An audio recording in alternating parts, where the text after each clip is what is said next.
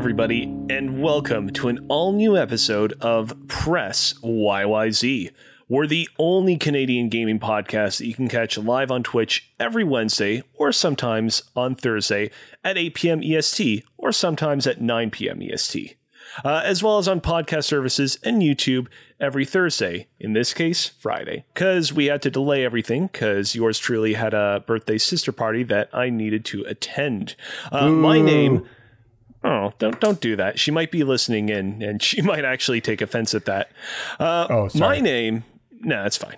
Uh, my name is Alexander Kazina, aka Cozy Bear, uh, and I am joined today uh, by the initiated one, the affiliated Nathan McInerney.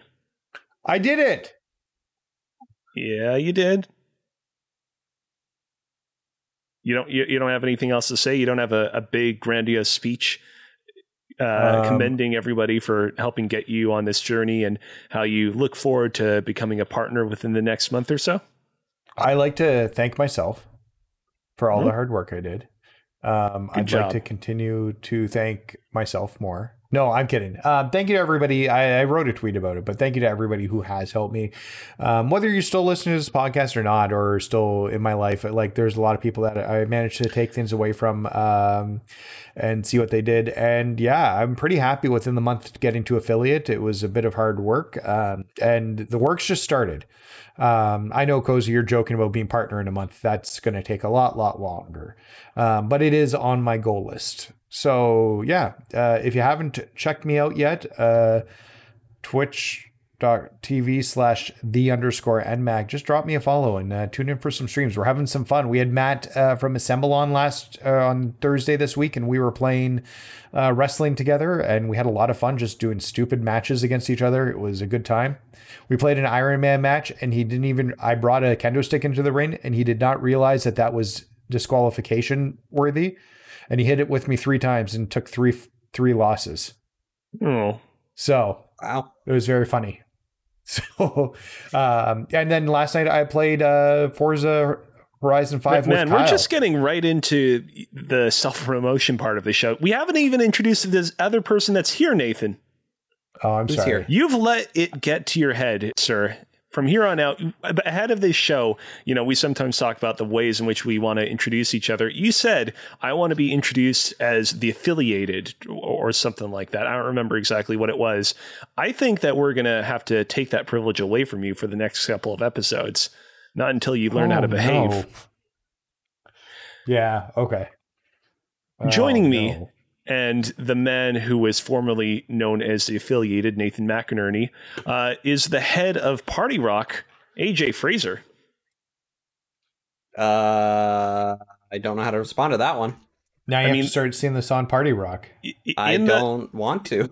in the Run a Show document, that Rock is is the one of the names That, somebody associated put that with there. you. Yeah, Somebody put that there. I'll, I'll just read uh, read jerk. through all of them. First, we have the frightening Yeah. AJ Fraser, which that must have Yep. been like a Halloween one, but I definitely said that on a non-Halloween episode once, not really realizing it. Yeah. There's head is in the clouds. That's like the classic one. yeah, uh, that's a classic. Like, like, like that's just me all the time. My head is always in the clouds. Speaking of clouds, Stadia. You know, Right. kind of like Uh, that. there's the inverted, which the Correct way to have your uh, uh, right thumbstick vertical look. right, right, got That's it. Um, that's something. There's the Yep. man of many props, which I get because like you're often the person on the show who's most likely to bring some like cool new piece of physical tech to kind of show off. I feel. I feel like these days that that should go to Nathan because he's got like Legos and shit. That's true. Uh, and then there is, of course, the thumbnail thespian because you're the man responsible for all of our thumbnails across Twitch and Correct. YouTube. Uh, and then yeah, at the very bottom, the head of Party Rock. I saw it. How did it that get there? cool. Was it? Is it the long hair and the beard all of a sudden? Like, I I don't, don't know. know. It's a mystery. Ah, Before we get started, a reminder as always that we here at Press YZ stand against discrimination of any kind. Uh, while we appreciate however you choose to give back to our show, there's no way to support us better than by being excellent to each other. Uh, housekeeping Uh, you may have noticed that for the past few weeks, uh, both Mitch George and Alex Ballant uh, have not been present with us on the podcast. Uh, AJ, I'll let you take it from here.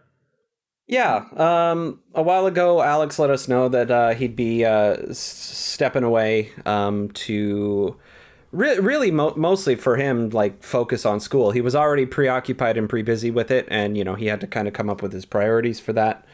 Um, School's which- important. how school's important, and it looks like he's making some big fucking moves over over in the film world. Uh, I don't know if you guys saw his recent demo reel. That's, that's No, pretty look pretty rad. Yeah.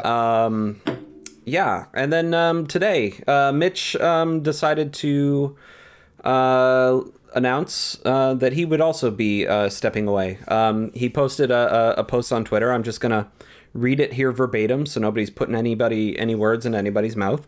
Yeah. Um, Just in case you're a more right. uh, recent listener of the show, you can find Mitch Yeah. on Twitter at uh, Mr. Mitch George. Mr. Mitch George, Mr. Mitch George, capital M, capital M, capital G. Um, all right. I haven't been around Press YYZ much lately. If you care, you deserve an update. I've been feeling very burnt out with gaming over the last year, and that extends to the podcast. I have made I have made the decision to step away from Press YYZ. I appreciate the friendships I've forged through that podcast, but my heart just isn't in it the way it once was. It's a personal struggle I've been fighting with for a while, but it's the right thing for everyone involved. I don't know what's next for me in the gaming space. Intermittent streams will continue, but you know I'll be loud and obnoxious about it when I know. Heart emoji. So yeah, that's uh, that's Mitch's statement. Um, if you know anybody's curious, like we're all still friends. We're all still on good terms. Like everybody's mental health has to come first. And you know, if you need to take a break, much like Cozy, like yes, it was a family related thing, but you know, sometimes you do need to just take a break from running the show every once in a while, and like you deserve that. And Nathan, you you deserve to take a break if you ever need it to spend time with the dog or with the family. Um, you know, and you know, my health stuff gets in the way. Sometimes I need to step away and take a break or what have you. Um, but as as Mitch said uh, here, it's it's kind of like a, a gaming burnout overall, which I think all of us can kind of relate to. You know, it happens from time to time. You know, as you get older, life happens. A lot of you know personal things happen in in life, and you just can't invest the time that you think you want to. And then when you try to, it just doesn't feel good anymore. So. Yeah, uh, all the best to Mitch. Um, you know, uh, chatting with him, we we're definitely gonna get him back on here for some sort of, uh, you know, episode closing closing him out at the very least, and we'll just try to Send see if we can get yeah, just a little a little bit of a send off, but we'll try to Of course. try to get Alex in here as well. A good a good reunion episode maybe. Um, yeah. maybe We- maybe we, we- should maybe we should show up with our our clip favorite clips of like the past two years or something. I don't know, but we, we love the guys um, and we just want what's best for them and you guys should go follow mitch at mr mitch george on twitter and twitch um, and all the socials that's where he is and give him some love during his streams he's great uh, and we're gonna miss him. Uh, we're gonna miss him on the podcast but we want whatever like whatever he needs and whatever is best for him. Uh, Yep. so just send him some love. Uh, same with alex ballant uh, blatantly alex. Um, they're both great and we're gonna miss them. And yeah, it's it's a bit Yeah. it's bittersweet. Bittersweet. Indeed.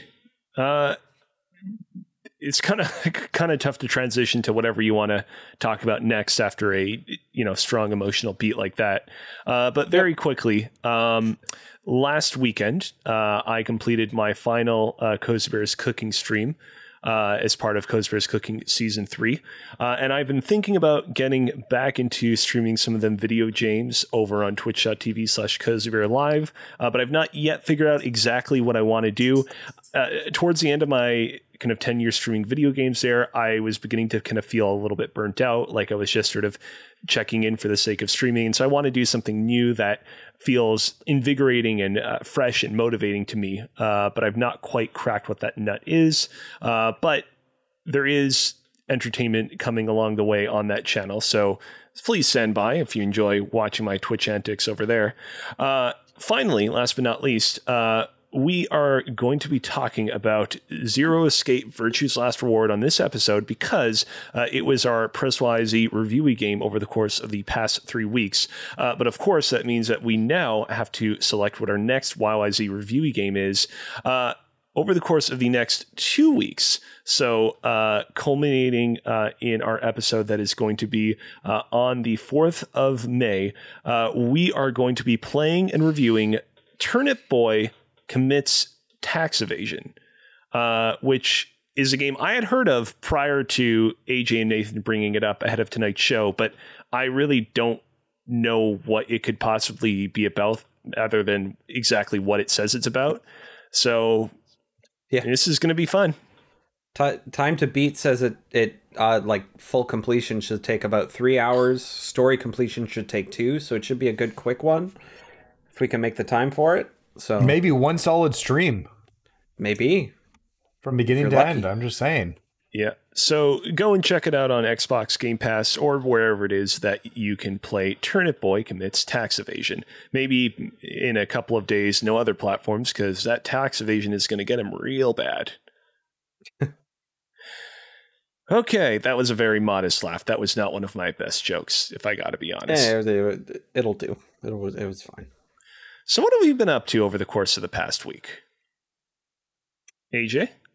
Oh boy. Um so moving into a new place kind of still kind of takes a long time. Um like we've got most of our uh main living space set up um and all that, but um you know, this office is still a mess. So that that would be the next project we're to do, but um it's it's been really just sort of been a lot of that and a lot of you know i've been playing a little breath of the wild um you know here and there. Like i said i, I started it over and i'm going to try and actually make it to the end this time. Um but um you know i haven't been able to put as much time into that as i'd like. Um but um yeah re- in terms of games like that's that's really the only game i've been able to put any sort of like commitment to um personally. Because it like i said it take it takes months to feel actually moved in um but we're slowly getting there. Oh and at, at work work is really tiring i've got four trainees that i'm training in my department at the same time and that is fucking exhausting Man, when, when we all just get so old and so tired. oh my god Nathan, you, you Uh, have to save this conversation, inject a little bit more life into it. Say something. Uh, Great, Pineapple thank you. sucks on pizza. Uh, that's eat like a that's like a season one press YZ joke. You know that, right? yeah Yes. There- Doesn't bring the there- classics back. i don't know It's I not wonder, a joke. it's truth. I wonder if it's free. Um, there is an episode uh, on giantbomb.com. Yeah, I think it's a free episode. I'm just gonna post you the the link in the podcast chat uh, in the thing. Um, but it's called it's so it's the very online show. It's a, a show where Tamoor Hussain, Lucy James, and Jeff Bakalar um, all talk about. It's two very online people trying to talk to somebody who's not very online um, about very online things. And so this the newest episode I haven't watched it yet is called Pineapple on Pizza and the Psychology of Online Debates. Uh, highly recommend checking out giantbomb.com uh, the very online show. It's a, it's a good like kind of off topic, off the topic of games sort of show to to take a look at. Interesting. Okay. Yeah. Hmm. I, I I will say I pulled up the video right now. That thumbnail that is a a particularly aggressive slice of pineapple on pizza. I, Yeah. I, I don't That think that, that the might be a little much that even for me. I I don't think the person that made that slice of pizza was trying to be legitimate in their thoughts and virtuosity and promoting the not so bad benefits of pineapple on pizza. IMO. Yeah. Yeah. What have you actually been up to, Nathan? Man, I've been streaming a lot. Um, that's pretty much all I've done. Uh, I played some more Grand Theft Auto Five. Ooh. Uh, Ooh. ha- have you guys heard of this game? No, It's a what is small that? indie game? That thing is nine years old. Uh, we're all getting old. Are we? Grand Theft Auto it's Five the is theme of this nine years old. So yeah, it came out in 2013. That's where I played on PS3. Well, now I'm playing it on PS. I've played it on PS4 all the way, and I'm going to finish it on PS5. Um, I just got from uh, Trevor into Los Santos. Mm, that's a good Um, part. Uh, have you guys? How much? I don't even know. How much time have you guys invested in Grand Theft Auto Five? Have you beat it? Grand Theft Auto 5 is one of those games that I've only exclusively played at like demo kiosks or at like like streamer parties where they have it like set up for people to play and I've only played like I don't know like 5 minutes of like the opening mission at that one like snowy town. Oh, interesting. Okay. For me, for me, it's one of those open worlds that makes it hard to progress in the story because it, it's so easily easy to get distracted. Um, for me personally, as somebody uh, who actually lived in California for a while, and you know, I was only three hours away from LA, so like I'd go to LA all the time um, as a kid. Um, getting to run around Los Santos and be in some very familiar online spaces um online space uh, like very familiar spaces in the in the game um is actually like very very nostalgic for me um specifically down in the the equivalent to whatever where where the san the santa monica pier is typically where where like where i'll go hang out if i go to LA um, in the Santa Monica area. Um, and so I try to go to that same area in the game uh, and just sort of drive around, hang out on the beach, um, what have you, walk around the, the, the uh, there, there's a big cliffside um, right right by the highway, um, and across from that cliffside, it beside the highway are these really in- interesting like beachfront houses, and um, those specific houses are like very well represented in the game and in real life. Um, but uh, and and so that area is like very nostalgic for me. Uh, in terms of the actual game itself, um, I never finished it, but I did get to the torture scene at one point. Um, And then by that point, that's when the GTA Online came out. I tried playing that, um, got really into it for about a week, and then they had that bad online uh, save deleting glitch or whatever, where the servers were so busted they delete your saves. Yeah. And I've had a hard time picking it back up uh, and playing it in any serious capacity ever since because I got very attached to that first playthrough at the very beginning. Like I could still be playing it today if that glitch didn't happen. Like it, I had that much fun with it, and it just killed it for me. Oh, interesting. Yeah. Yeah, I don't know. the The last time that I like really majorly connected with the Grand Theft Auto series was with uh, San Andreas on the PS2.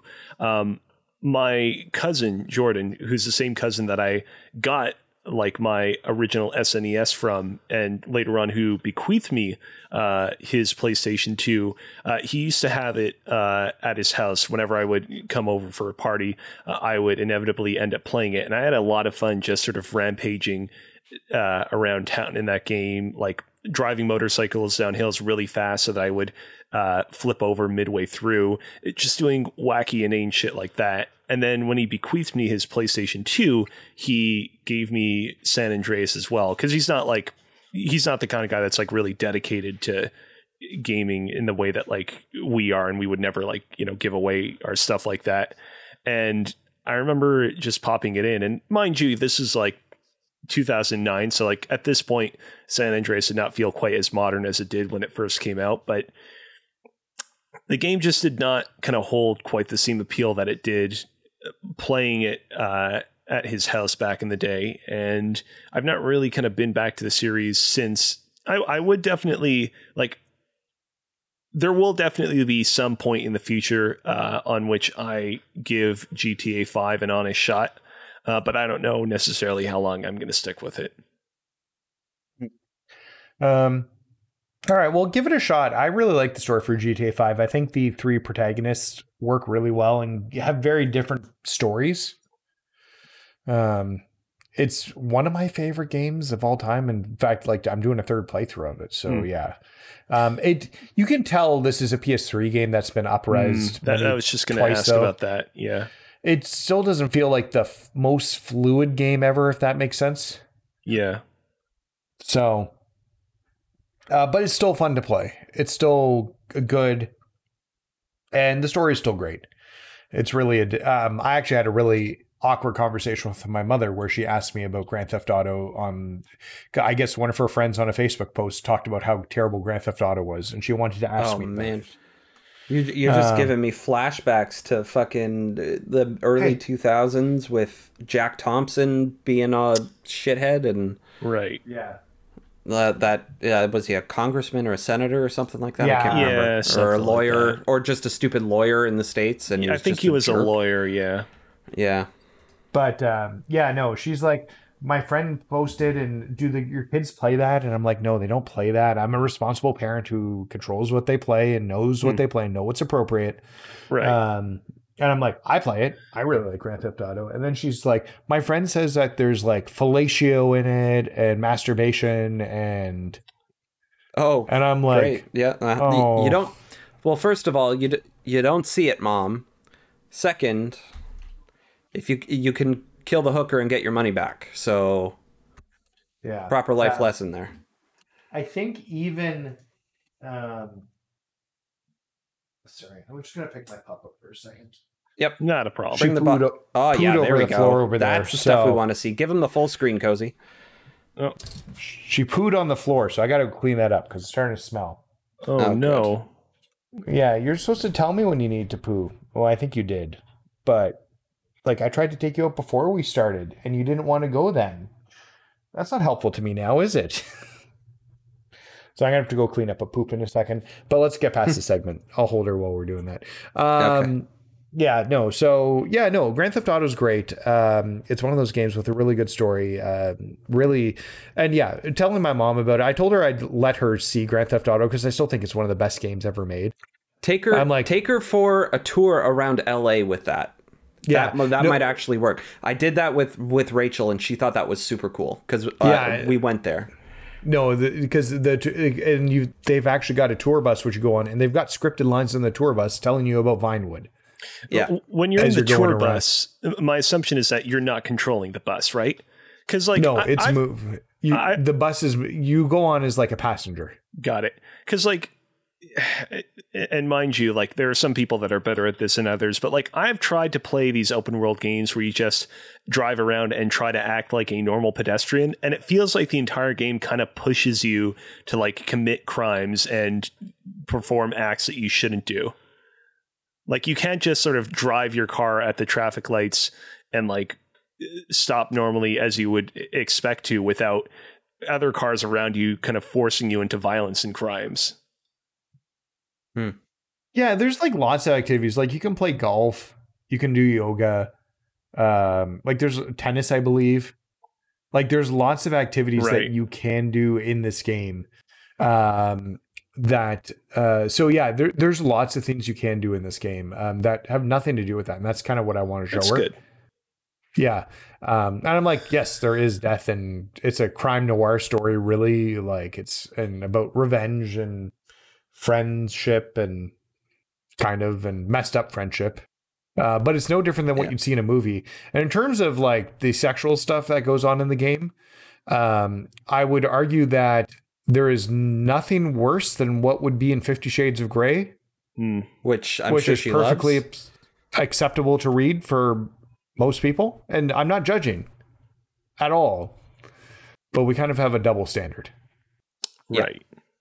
If that Well, the sense. difference is you can read a book, but the argument is you're in control of this and you are doing the actions. Oh, trust me, there's actions happening after people read Fifty Shades of Grey. Oh yeah, that's true. That's a fair point. It's very inspirational for a lot of that.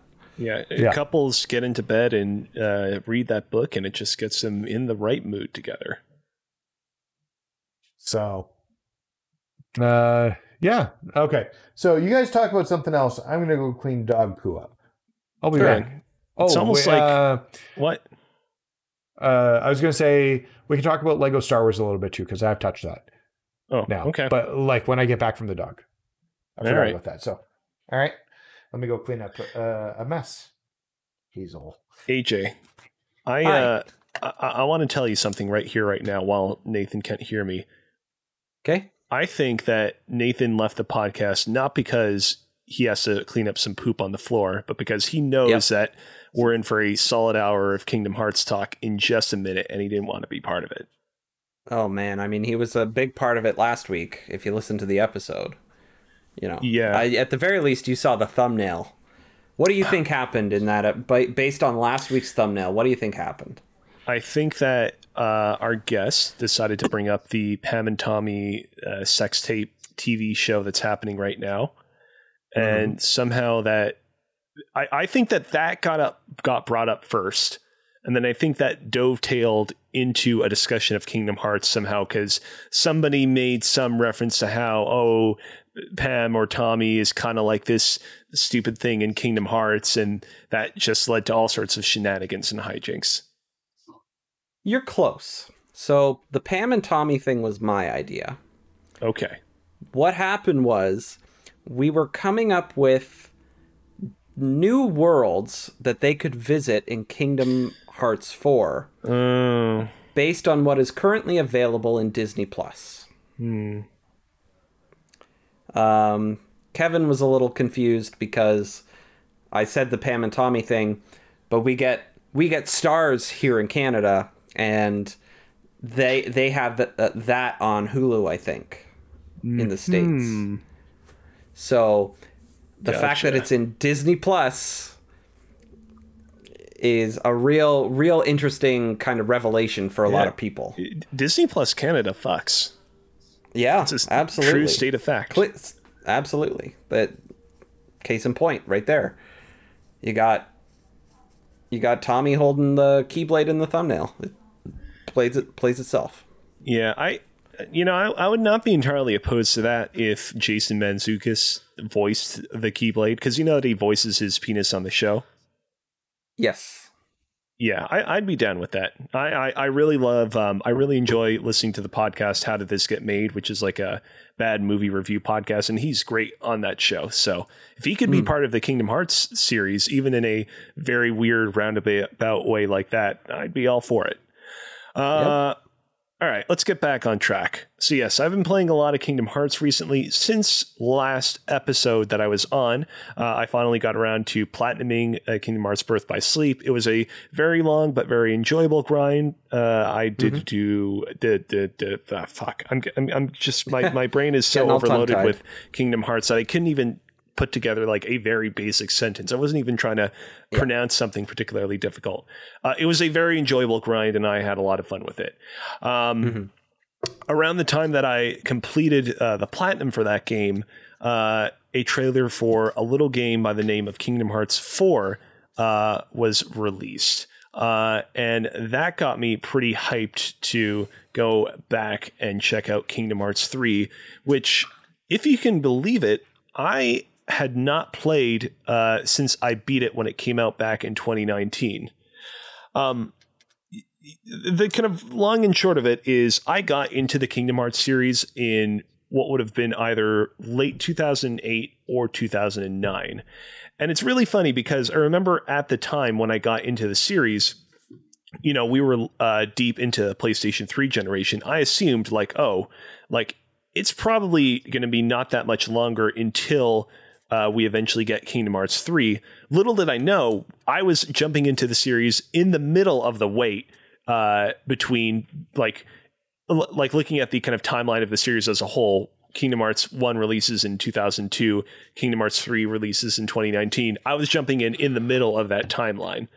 Um, and the wait to get to Kingdom Hearts 3 was not that bad because we had a lot of spin offs like Kingdom Hearts 3D for the 3DS and Birth by Sleep and Recoded. And we had the, the really good HD remasters 1.5 and 2.5 HD remix um, and 2.8 and, you know, all sorts of random nonsense, which I, I, know Nathan is just staring off into space right now, wondering if I'm making this stuff up or not.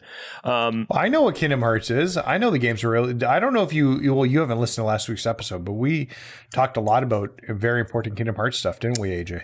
Yes. Oh yeah. I, I yeah, heard we, some uh, shrapnels of this conversation. Yeah, I um I, I gave him the TLDR on what the the Pam and Tommy universe would be like in that in that uh Kingdom Hearts 4.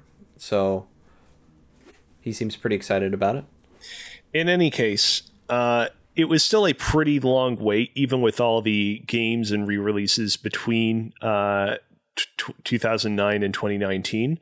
And when I finally got Kingdom Hearts 3, it was this thing of catharsis where I played it, I beat it, and I was kind of like, okay, well, that's sort of like uh, the book closing on this particular era of my life. Kingdom Hearts 3 is out. There will be more Kingdom Hearts games. This isn't the end of the saga, but like like Kingdom Hearts 3, which used to be like this elusive title that nobody ever thought we would get, uh, is now done and in the books. Um, and so I kind of just walked away from it and did not touch it until literally like uh, a week and like a couple of days ago. And yeah, my thoughts on the game remain extremely mixed. Oh, a little while ago, I did this Twitter thread thing where I like rated every single Kingdom Hearts game out of 10. And in that thread, like I did not give a single Kingdom Hearts game below an eight because uh, I think that the series is of a consistent enough quality that uh, that's just kind of how I think it is. But I do think even then I kind of might have overrated Kingdom Hearts 3 slightly. I think I gave it like an 8.4 or an 8.6. I think it's ultimately a flat 8.0. The game has real high highs and it has real low lows. The critical path of uh, making your way through the story, exploring uh, the worlds of the Toy Box, which is the Toy Story world, and um, the Caribbean and the Monsters Inc. world, were really satisfying. And I think that the end of the game, uh, where we really kind of get into the meat of the plot and we finally take down uh, a bunch of kind of long-standing villains of the series was again very uh, emotionally satisfying, very cathartic. Uh, but I feel like there were just so many kind of bumps along the way from Arendelle, which is the world of Frozen, which felt really gimped and really felt like uh, Disney really kind of held uh, Square Enix's leash on tight uh, in terms of uh, how much they could use that world and its characters appropriately. Uh, to just some of the movement in c- controls in the game as a whole not feeling super great. Sora has like crazy parkour skills in Kingdom Hearts 3. He can like run up buildings and do all sorts of like zippy moves uh, that uh, far exceed whatever he was able to do in previous Kingdom Hearts games, but it just never quite felt as satisfying as something like e- even something like an early PlayStation 4 game like uh, Infamous Second Son, for example. Um, but I'll have a moment where I'm, you know, in the middle of a not so great uh, moment of parkour, and I'll turn the corner and I'll find the fake video game store inside the Toy Story world, and I'll just be utterly amazed all over again at how meticulously they rendered this video game store, how they made like 30 entirely unique made up games uh, to populate the store with, and also included a section where they're selling like gaming headsets. Because, of course, an actual video game store would sell gaming headsets. And I'm like, wow, this game has real low lows, but it has real high highs. And I ultimately have to respect those high highs. So yeah, that's Kingdom Hearts three. Hmm. uh, I'm hoping that I can kind of uh, get the rest of its trophies out of the way soon, so that I can jump into Remind, which was the DLC that they released for the game a year on out, because apparently that has some like pretty satisfying like super bosses to take down and some tantalizing story bits that lead directly into Kingdom Hearts 4. Um, I know you guys talked about it a lot on the last episode of Press YZ that you did without me. Kingdom Hearts 4 any interest at all? Yeah. It has made me want to play a Kingdom Hearts. Um, I think all the I so I've listened to a lot of podcasts who with people who have talked about it, um, and just kind of like the nature that of the world that this appears to be, which is is technically like uh, what's his name, the director of the game, getting his Nomura. chance to make yeah Nomura getting his chance to make Final Fantasy Versus 13 come hell or high water. He's gonna make it happen, and this appears to be his way to do that. Um, I think that that in itself is kind of intriguing. So, I don't know. Unreal do- Engine Five also, uh, and that looks cool. I Oh, need yeah. to see the worlds they're going to. Are you excited That's by always- the prospect of them visiting the world of Star Wars? Because that is one of the big things to come out of this trailer. That it seems like they're going to be visiting the forest moon of Endor. I think if they see Star Wars um, and they're in the Star Wars universe and they're in the Marvel universe, um, I think that brings new fans in. Um, I just really hope they look at this as a restarting point for the story, or a bit Well, of a, yeah. not not a reboot necessarily, but they can let the baggage go from like the last eight or nine games.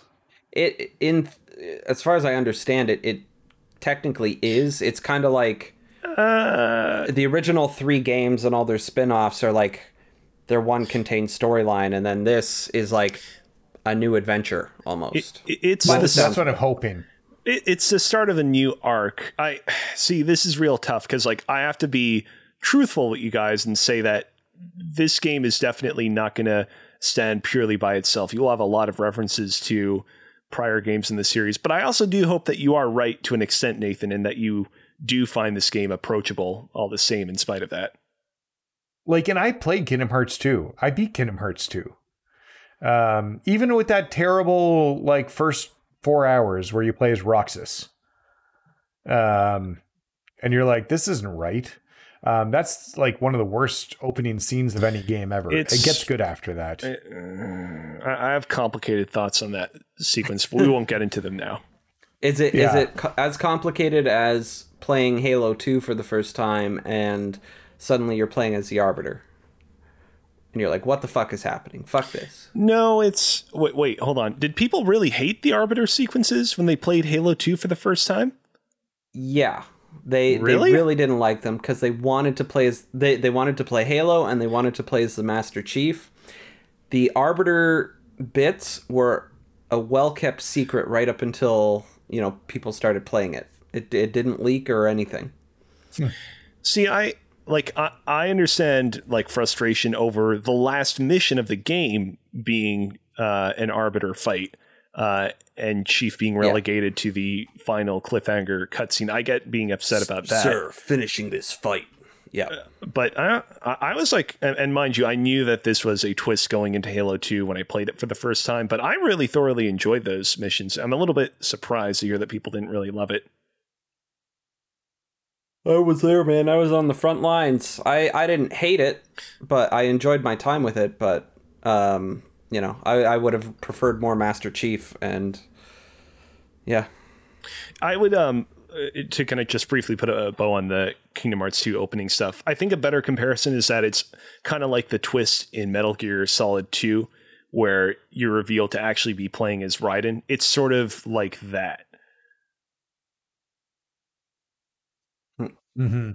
Yeah. Um, well, Yeah. and it's even a little bit more different because you do get to Sora, but you just have four hours you have to play as Roxas before you get to Sora, and you don't understand what's going on. Yeah, I I bring up the Metal Gear Solid 2 comparison because in both Metal Gear Solid 2 and Kingdom Hearts 2, like a huge component of these uh, switcheroos at the beginning of their game uh, is you, the player, kind of being intentionally left in the dark in terms of what's going on. The game trying to intentionally kind of befuddle you. Whereas I don't feel like the Arbiter comparison in Halo 2 is super apt because it's never unclear who the Arbiter is or why you're playing as him or what his objective is, basically. I hmm. understand why people might have been a little bit frustrated because obviously Chief's awesome and you always want to be in Chief's shoes, but at least Halo 2 isn't trying to like kind of keep you completely and utterly perplexed in the way that like Metal Gear Solid 2 was when all of a sudden you're playing as Raiden. Yes and no, because like I said, it was a, such a well kept secret, right? It's just in Metal Gear, it was uh you know, you you play the first mission, which is almost a tutorial, and then it's all Raiden after that. Where Halo, at the very least, you you would go back and forth playing between the the two perspectives as they told the story. See, uh, now I feel like we need to get you playing Kingdom Hearts 2, AJ, because I feel like I, I really Yeah. do think it is quite a bit different from how you're envisioning it in your head. But yeah, I don't know. We'll we'll figure it out at some point. Okay, All right. see, see what Um, happens. yeah, but getting back to like just like I played Kingdom Hearts 2. Um, if they got Marvel and Star Wars in it, I'll be down to give it a try at the minimum. So All right. Well, unfortunately, it's probably going to be a little while longer before we get Kingdom Hearts 4. People were joking a lot about how, like, oh man, we're going to get Kingdom Hearts 4 in like uh, 2038 or whatever. It's like, we're not getting it this year. We're not getting it next year. I don't think it's going to take all the time in the world. Kingdom Hearts 3, you know, had a very fraught development cycle. 2027. I think I'm not I trying think- to be joking either. I think it will be announced for 2024 and it will get delayed to 2025. um because and he, here's the thing and i sorry and cozy i don't mean to interrupt i'm going to go on a No, no, no, soapbox for a second um square hasn't released final fantasy 16 which was supposed to come out last year there's also final fantasy remake or 7 well, remake This is also. two. I mean, I I do also think that Final Fantasy 16 has been a bit of a casualty of the pandemic, though. Oh, i'm just saying this pushes everything down. Like your your goalposts are going to be pushed down here. They still need to release final fantasy 7 remake um which has been in like theoretically there's been i guess not an official announcement but they've said it's coming. Like number one wasn't finished um and i just feel like this is something they probably could have kept to their vest for another two years easily And, this and promo show us didn't need to come out Show us a trailer actually in Unreal Five instead of this. This I believe was in Unreal Four, it was yeah and then that said it will. The real game will be in Unreal Five. Again, I don't deny that this game is going to take a little while, but I do think that th- the uh, egregious wait that we had to wait for Kingdom Hearts 3 even after that game was properly announced I think that was a very specific circumstance. Now the COVID-19 pandemic is also its own specific circumstance and that will continue to adversely affect things but like I don't feel like we need to look to Kingdom Hearts 3 and what happened with that game as a template going forward of this is how every subsequent numerical Kingdom Hearts uh, game is going to roll out that's all I'm saying okay for the like like uh, like like I I just want to kind of say this right here and right now. I know we all like to kind of like joke about how like oh man it- it- Kingdom Hearts 4 going to show up in 2038. I legitimately really want this game as soon as possible. Like I will say it honestly and without remorse that I want to see what the hell is going on with Sora and his weird companions in Quadratum, which the game's trailer establishes is sort of like a weird other world, but it would seem as if it has connections to other worlds, which presumably are not part of the underworld, like the Forest Moon of Endor from Star Wars. I want to know what the hell is rattling around in Tetsuya Nomura's brain, and having these incredibly long development cycles, it it addles your mind. And I know that there are other Kingdom Hearts games that are coming out in between then, uh, like the conclusion of Kingdom Hearts Union Key Dark Road uh, and Kingdom Hearts uh, Missing Link. I believe that's what it's called. But that game's a mobile game, and the other one's a mobile game too. And I need something that is a little bit more substantial, hopefully, that has trophies with it. I know they'll probably re release all of the prior Kingdom Hearts remix games on PlayStation 5 at some point, and I'll definitely get a kick out of uh, platinuming those games again, even though it's you know t- probably taking a couple years off my life whenever I do so. But please, please, please, I know that it is such a trope about how long these games take, but I really want you to know that I really want these games as soon as possible, and I am not ashamed to admit it, and I am not ashamed uh, to hope for a reality in which that does actually happen. All right, I'm done. I'm excited for you. You're, that was about as much passion as I had as a teenager wanting Duke Nukem Forever. Oh man, Did that work out? No, oh, no. oh no. okay. So I have I- sufficiently cooled down. Uh, my water cooling has uh, resulted in my CPU reaching acceptable temperature. Let's talk a little bit about our YYZ reviewy game, uh, Zero Escape: Virtue's Last Reward. Now. We announced that we were all going to be playing this game uh, together, or at least you know picking it up and uh, playing around with it a little bit if we had previously played it three weeks ago on this show. And we all made an attempt to do so. Correct, AJ? AJ wasn't I here was for not that. That's not fair. I was not on that episode, and I did not listen to that episode, even though I edited it together. Um, I believe that was when I was still recovering from COVID.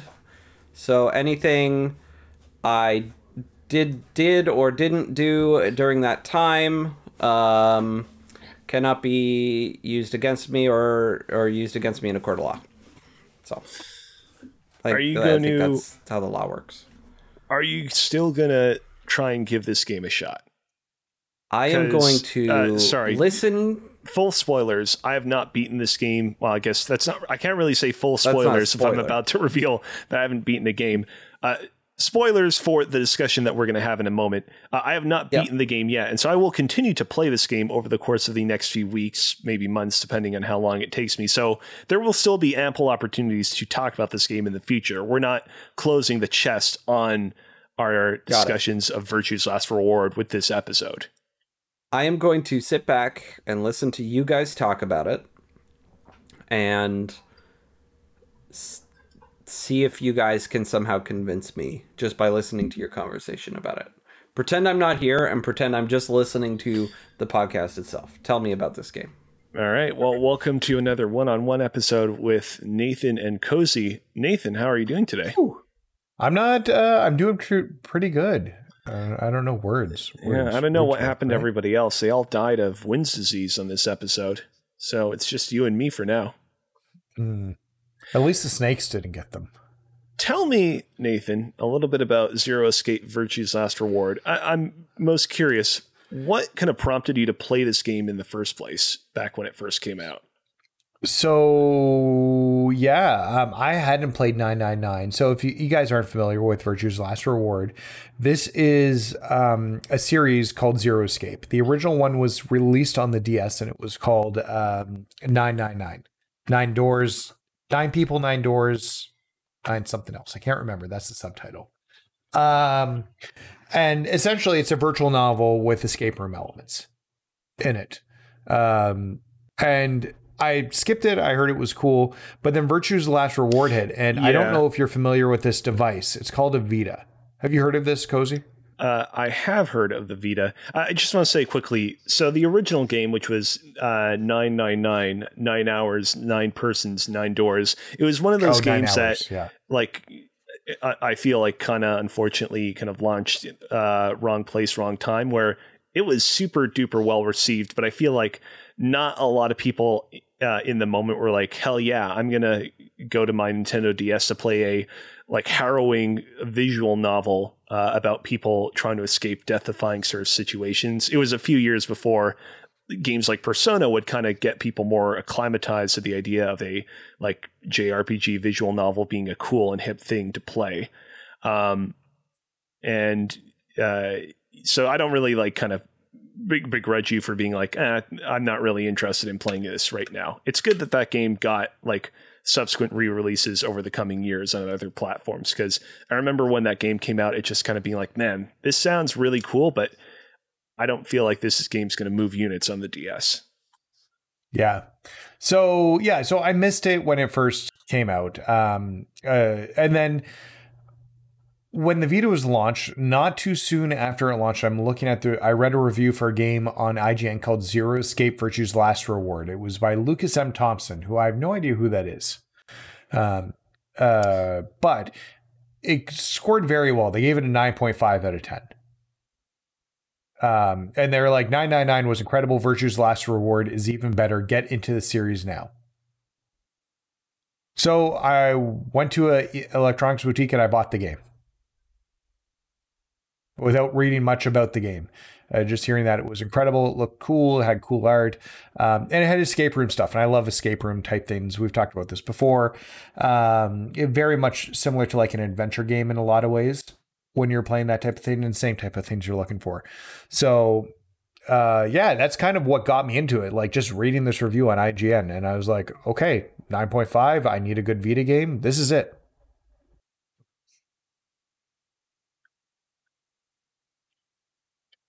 And Uh, I loved it. I played it. Oh, sorry. Uh, I was just answering your first question. oh, I wasn't sure if you had more questions. You said what got you into it. Well, I've answered now what got me into it. okay. Well, I didn't. I didn't expect you to be quite so literal in the way you answered it, but it's all right. As a host, I got to do a better job of maintaining a steady flow on the show. Uh, so yeah, and you enjoyed it. Yes, uh, thoroughly. In fact, it is now one of my favorite games of all time. Uh, it is actually. I'm going to check right now. I'm pretty sure it's my first platinum. If not, it's my second platinum. Whoa. Um, I played it from start to finish. Uh, I enjoyed it so much that I wouldn't put it down. Uh, the story, and I can't talk about spoilers here because you're still going to be playing it. And I don't want to ruin anything. Um, but the story blew me away uh, with what they were able to tell. And I hadn't, don't think I'd played at this point many virt- like many um, uh, visual novel style games. You had played Persona 4 though, right? Yeah, I don't consider Persona. No, uh, when did Golden release comparatively to this? It, Golden released it at the end of 2012. This released at the end of 2012. Did it? Yeah, Uh, I thought it was. I don't know. The years- reviews from October, uh, October 2012. Hmm. Okay.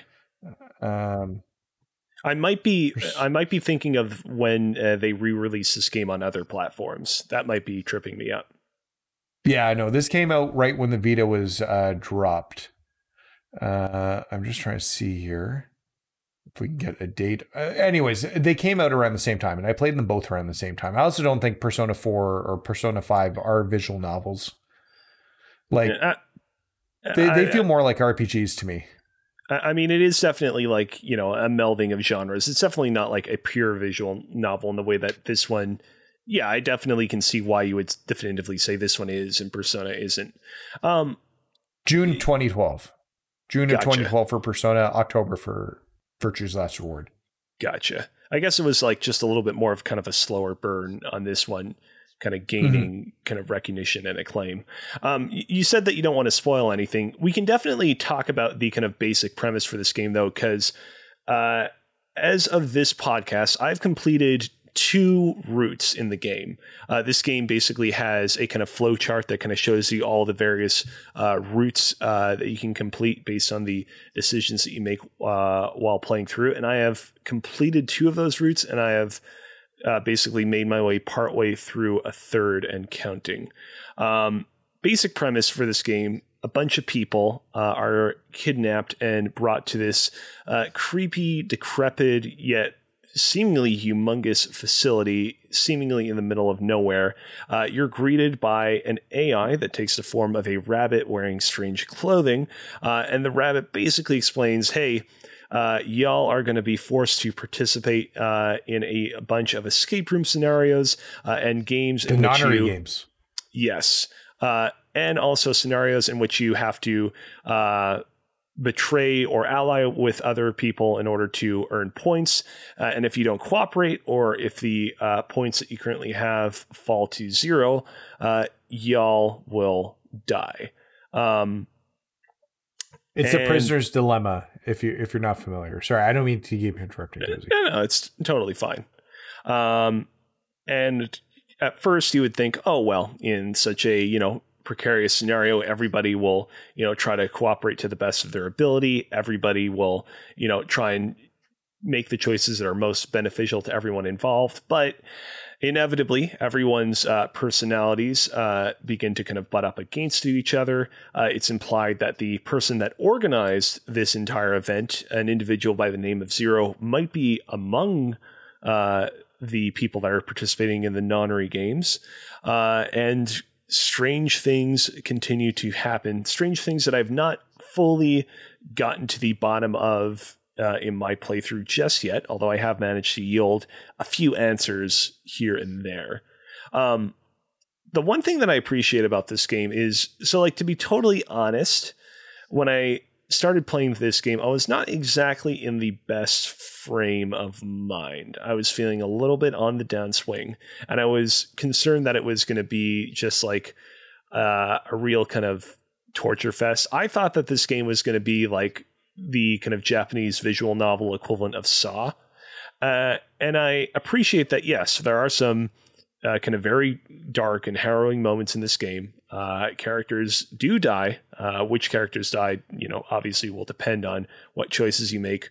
But there are long stretches of the game where uh, it's just uh, action, dialogue, and reminiscing, and not a whole lot of kind of bloodshed to be found. The, the escape room segments, in particular, are largely just like like they're a little bit creepy, but uh, largely it's just sort of figuring out these complex puzzles with a bunch of props and rooms that aren't particularly reminiscent of, again, uh, to use a comparison, say the kind of puzzles you would find in a Saw movie, for example.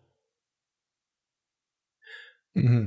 Yeah, no, it's definitely not Saw. In fact, I think when you get into Zero Time Dilemma, which is the final game in the series, um, uh, which actually I'm just I, I, did confirm this was my first platinum, um, and I also took a peek at the Zero Time Dilemma uh, platinum. I was the fifth person in the world to get that platinum.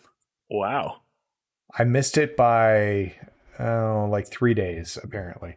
Mm. Um, but yeah, I was the I had an early review code though, so. Um, but yeah, uh, I, I just thought that was a cool little stat. But yeah, no, the, I think the next game gets a little more saw ish in some ways and a little darker, but not in like a negative way. Hmm. Okay. I mean, obviously, so. I'll have to play this game uh, to completion first if I want to, you know, determine if I want to kind of keep going through with the other games in the series. Uh, one thing I will say is I don't totally love this. Is a we're going to get into like a couple of nitpicky complaints here, but understand that I only uh, do this because I want to kind of talk through, you know, how you feel about these things so we can kind of arrive at a consensus about them. I don't totally love the fact that uh, the game tends to kind of use the 3D character models uh, for the individual characters uh, like quite a bit. You know, this is a game on the PlayStation Vita, and another big game on the Vita was Persona 4 Golden. And I always loved how that game would kind of position all the kind of 3D character models uh, of the game's main cast in each scene, but then whenever a character would speak, we would get to see their kind of super high quality character art uh, as they did so. And I was kind of hoping uh, that they would do something similar here, and I was a little bit disappointed that they didn't, especially considering that like I've seen a lot of the promo art for this game uh, beforehand, and it was like really kind of gorgeous art, and it was a little bit disappointing that there's not a lot of that in the actual game itself. Yeah, they, it's definitely an art style choice for me. Like, I don't think it bothered me, especially because I had played Persona 4 probably just before this. Looking at like the timelines of when they dropped. Um, so like I just looked at oh this is just a different art style and it did grow on me. I think this art style grows on me a little bit more and it is a little more real because with those nice big character pieces in Persona 4, they're very static. There isn't a sure. lot of movement or anything to it. Um, where they did try to have more movement to these characters. So I get what you're saying though, 100%. Well, it's uh, the the thing where like you know, most of the time I'm not really looking at the character models themselves. I'm reading what they're saying. Uh, I'm, you know, looking around the rooms that we're currently exploring, trying to solve, you know, whatever uh, mystery has been kind of scrolled away within them, uh, or mysteries if you want to get all the kind of extra uh, bonus. I, I, forget what they're called in the menu, but like kind of like the bonus pieces of intel uh, that you can collect uh, while playing through the game. Um, but you see them just often enough, and I'm like, uh, like this is. I, I don't. I, this game is not ugly by any means, but it's not quite as visually appealing as I was kind of hoping it would be. Um, gotcha. But again, because it's not, it, it's not that big of a component of the overall experience. The heart of you know why you should continue playing it. I'm not going to like make that big of a stink about it. Um, AJ, I saw earlier that it seemed like you were trying to raise your hand to ask a question. Is something that you were trying not, to? No, not me. Well, I was Jay, mistaken. still here? I thought he left. I'm, I I might have just stretched or something, or I, I, was delivered some more tea while I was listening to you guys. So Ooh, now fighting back Cozy. that wind disease. Yep. I'm going to ask you: Is this a spoiler? Um, you've obviously talked about how you've done a few of the paths. Can you explain the paths a little bit better for everybody? Right. So, you know, throughout the game, uh, you're presented with um, various opportunities where you can make decisions about how you want to proceed forward.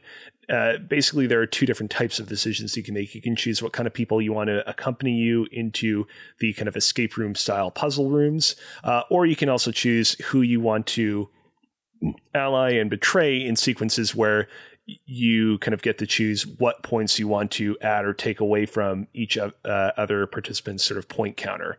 Uh, with you know the uh, punishment for you know reaching zero points, as we talked about earlier, uh, being death. Um, and so yeah, it, depending on what decisions you make, you can kind of end up uh, take uh, going down completely different routes than was. Uh,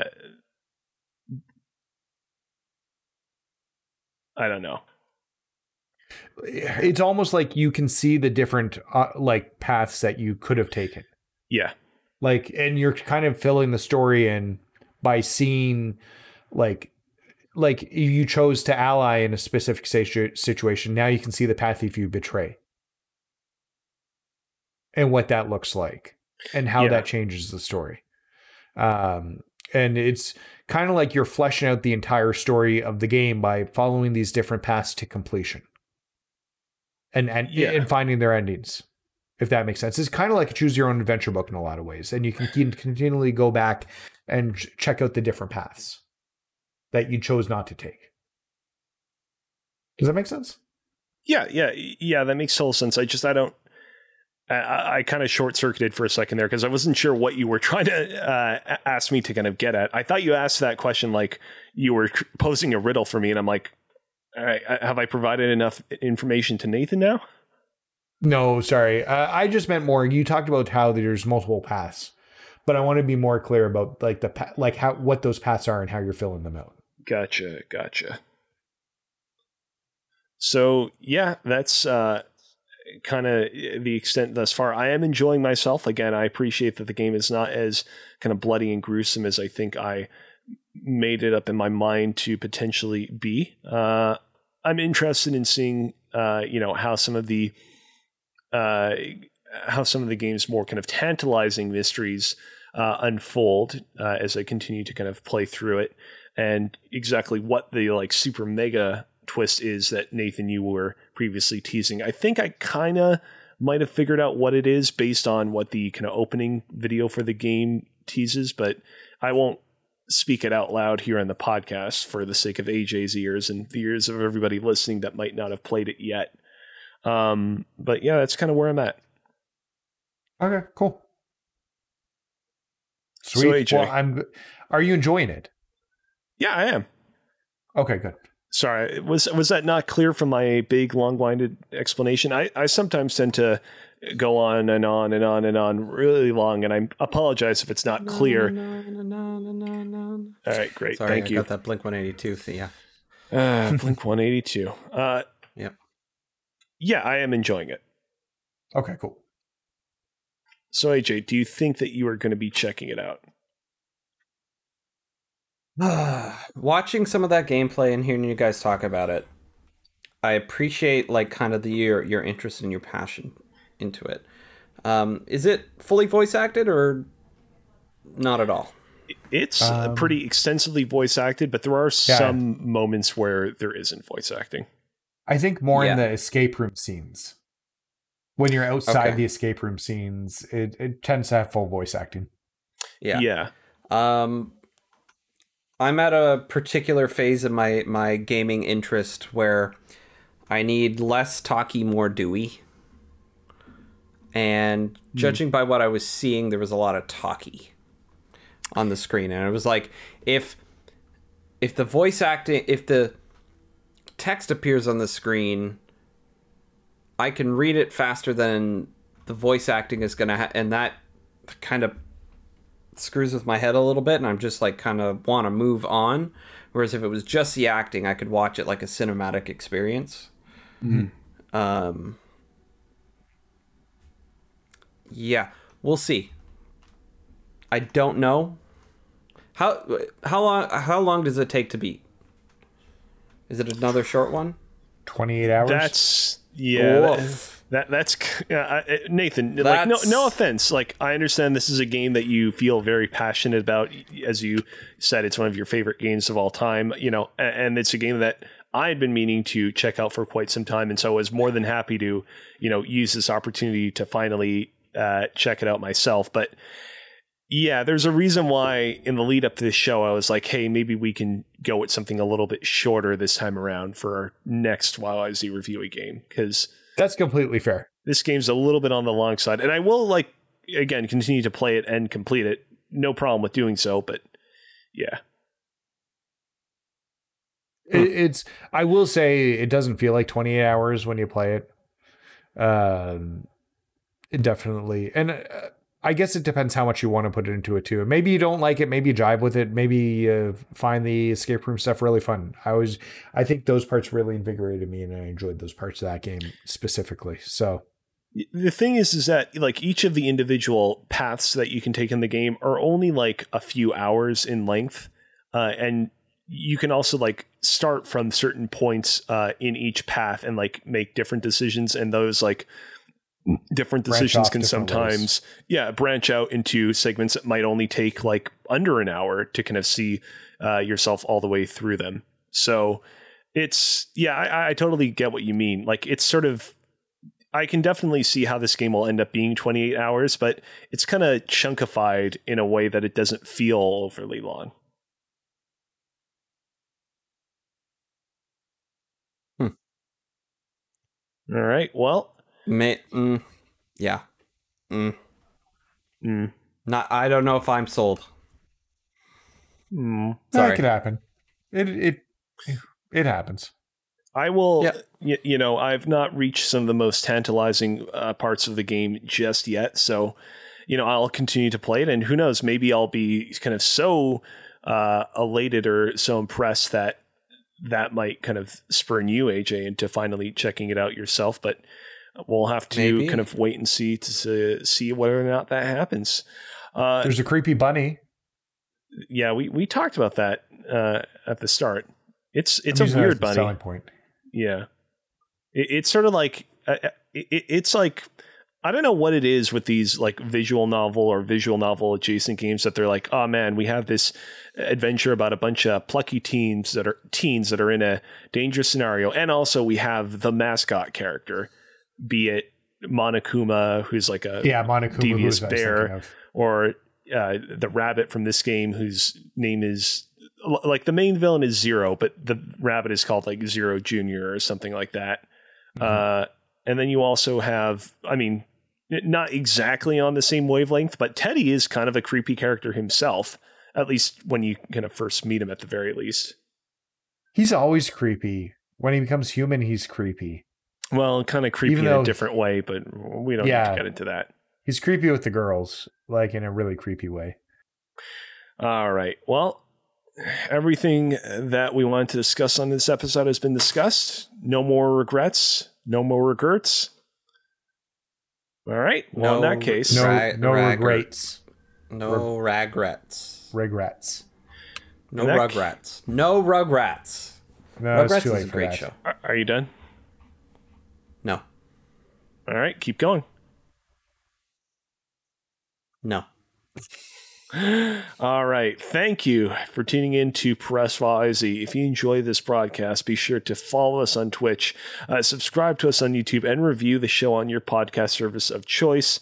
Uh, you can check us out on Twitter at PressYZ and slide into our Discord server at invite.gg slash PressYZ to keep the conversation going. Uh, until next time, thank you for playing.